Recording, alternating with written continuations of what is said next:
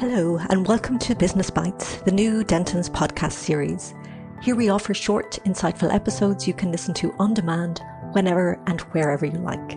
Sharing insights from across multiple markets, Business Bites takes a look at the solutions that are helping address the challenges companies are currently facing. In short, it's tailored at serving you up a recipe for success.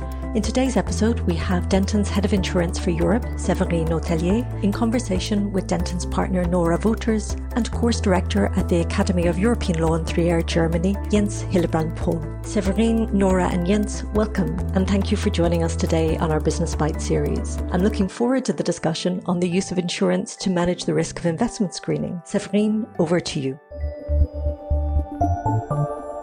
Thank you, Marianne. I'm very pleased to interview today Jens and Nora on the use of insurance to manage the risk of investment screening. This particular topic seems to be quite new in the European market. At my best knowledge, there is in Europe no specific insurance product that covers this kind of risk so far. So, Nora, Jens, you've written about investment screening risk insurance. Tell us, what is that all about? What do you mean by investment screening? Thank you, Severin. In the last few years, that more and more countries have begun to conduct investment screening. And you ask us, what does it mean, investment screening? In fact, investment screening allows a government agency to scrutinize a planned foreign direct investment transaction and either approve it or block it. And the basis for intervening in that foreign direct investment is because it threatens the security and the public order of that particular state.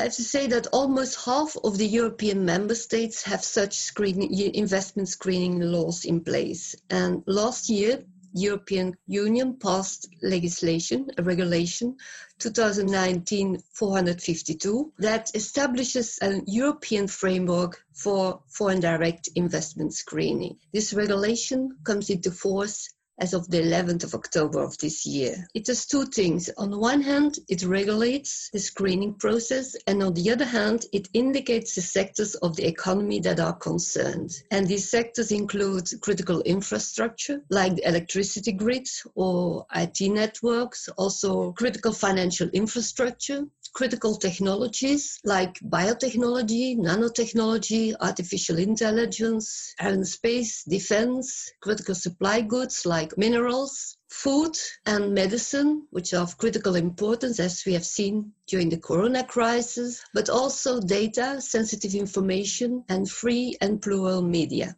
Thank you, uh, Nora. And thank you, Séverine and Marianne, for um, inviting me to participate in Business Bites. I really find it a privilege to do so. I will just briefly add to what uh, Nora just said. So, what we have uh, witnessed here in Europe, or are witnessing here in Europe, uh, follows a trend that uh, originates from the United States and has been going on for several years, and that is the increased focus of national security. So, in the United States, there has since many years uh, been an investment screening body, which is known by its acronym CFIUS, which stands for the Committee on Foreign Investment in the US. It is an interagency forum uh, between different US federal departments, including the Treasury, that reviews and blocks or approves foreign direct investments that are coming in from other countries and which are deemed to pose a national security risk. So, in the last few years, the number of CFIUS cases has skyrocketed, and so has also the number of cases that has gone on to uh, an in depth investigation.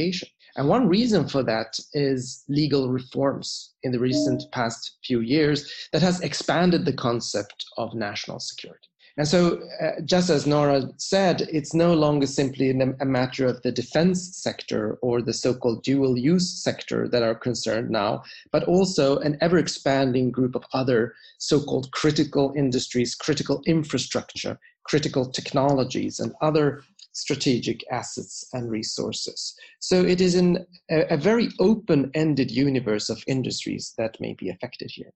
Thank you very much for the context, Nora and Jens. So, where does the insurance come into the picture?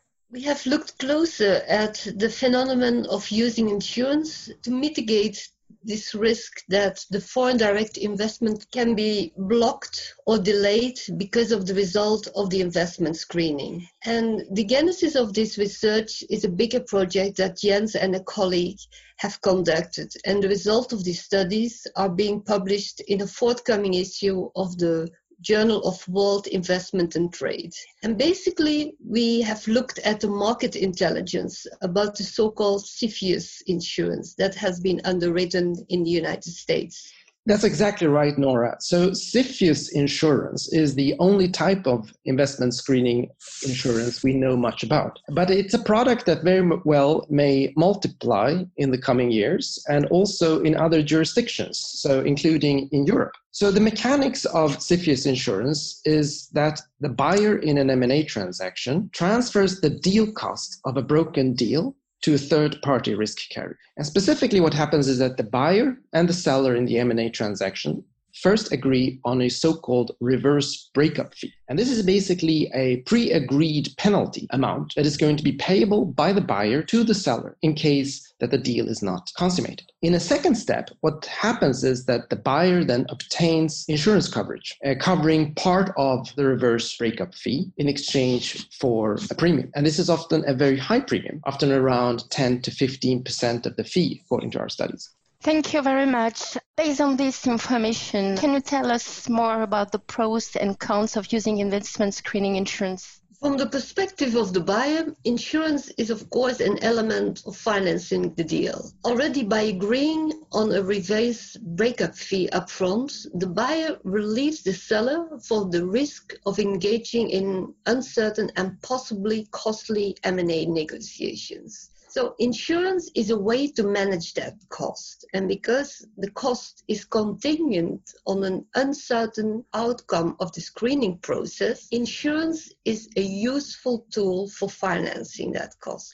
Indeed. So from a theoretical perspective, it's interesting to compare screening risk insurance with traditional reps and warranties insurance. Reps and warranties insurance do much the same thing as screening insurance in ordinary M&A transactions. But here's the difference, and, and we have noted that there are much many points uh, in screening risk insurance that resembles more political risk insurance. In our extended research, we have analyzed whether screening risk is in technically insurable and whether screening risk insurance is indeed true insurance or simply a pool of risks without uh, actuarial benefits. We have found that screening risk may very well be technically insurable, but like political risk insurance, the purpose of getting investment screening insurance may not just be a matter of risk diversification, but also as a means of gaining the superior bargaining power and political influence of major insurance companies.